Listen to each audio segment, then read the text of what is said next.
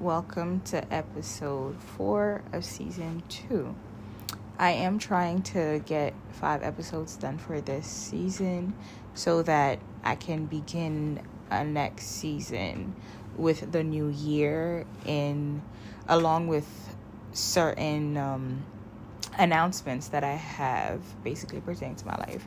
Obviously, this is my podcast. The this is about me because I'm the main character in my story. I hope you're the one in yours.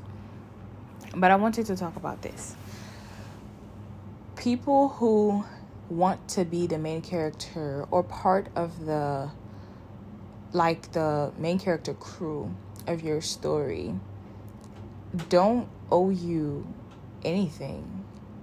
They don't owe you a change of heart or a change of personality. It's something that I'm slowly learning and trying to accept as things move forward, especially pertaining to my last episode people are going to be people.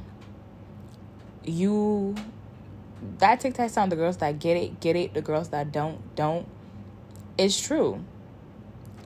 You either are just going to accept what is or you won't. And if you don't, personally, I'm learning to stop complaining. I read, um, I read a lot.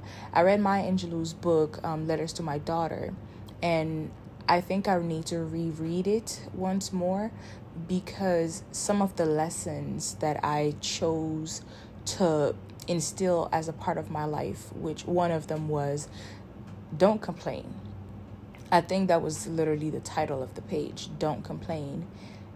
I've I had s- taken myself out of that mindset for a little bit, but old habits die hard. I am I slowly seeped back into it and I realized that once I was practicing that fully and fervently in my life, I was just unstoppable in a sense. I wasn't it's not that I wasn't complaining, I vented. I just turned that into an opportunity to do better. And uh, basically, a lot of what the book itself taught me was to take life with a little bit of ease, but not so much that I lose sight of the things that are important to me and the things that I choose to make valuable.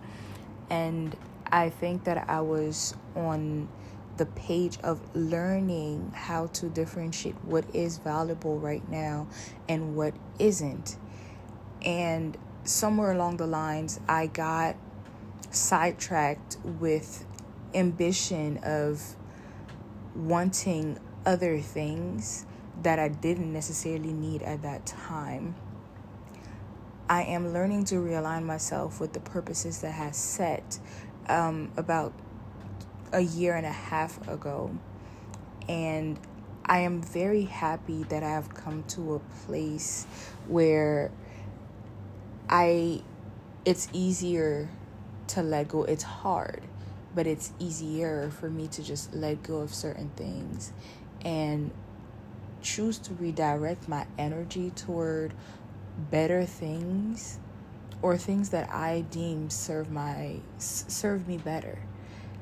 I think it's a little bit of a breath of fresh air to just looking back it's it's been a long time coming it's it's really it really has and sometimes i think that i personally forget to congratulate myself for the work that i do on myself um i do believe in like instant gratification and gratification overall so i do treat myself um quite often but i think that i need to reinsert purpose into parts of my life so oh, I just finished the final, cool, let me buy some food or something.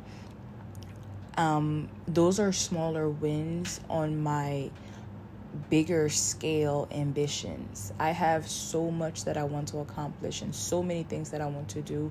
Literally every waking moment that I am alive, I am thinking of something else that I am good at and something else that I can put my mind to and excel at. And I think, no, I'm no, I can do all of those things with a proper, my proper plan. And I did let go of the illusion of control over anything, but my plans are sacred to me. Um, it's it's about it's not reassurance or comfort. I just have the knowledge that everything is all right. And it's it's not something that comes easily.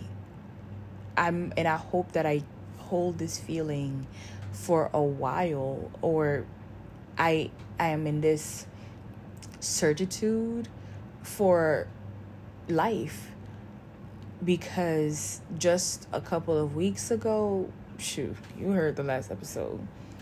It would have been a shames, a whole shames. I'm I'm happy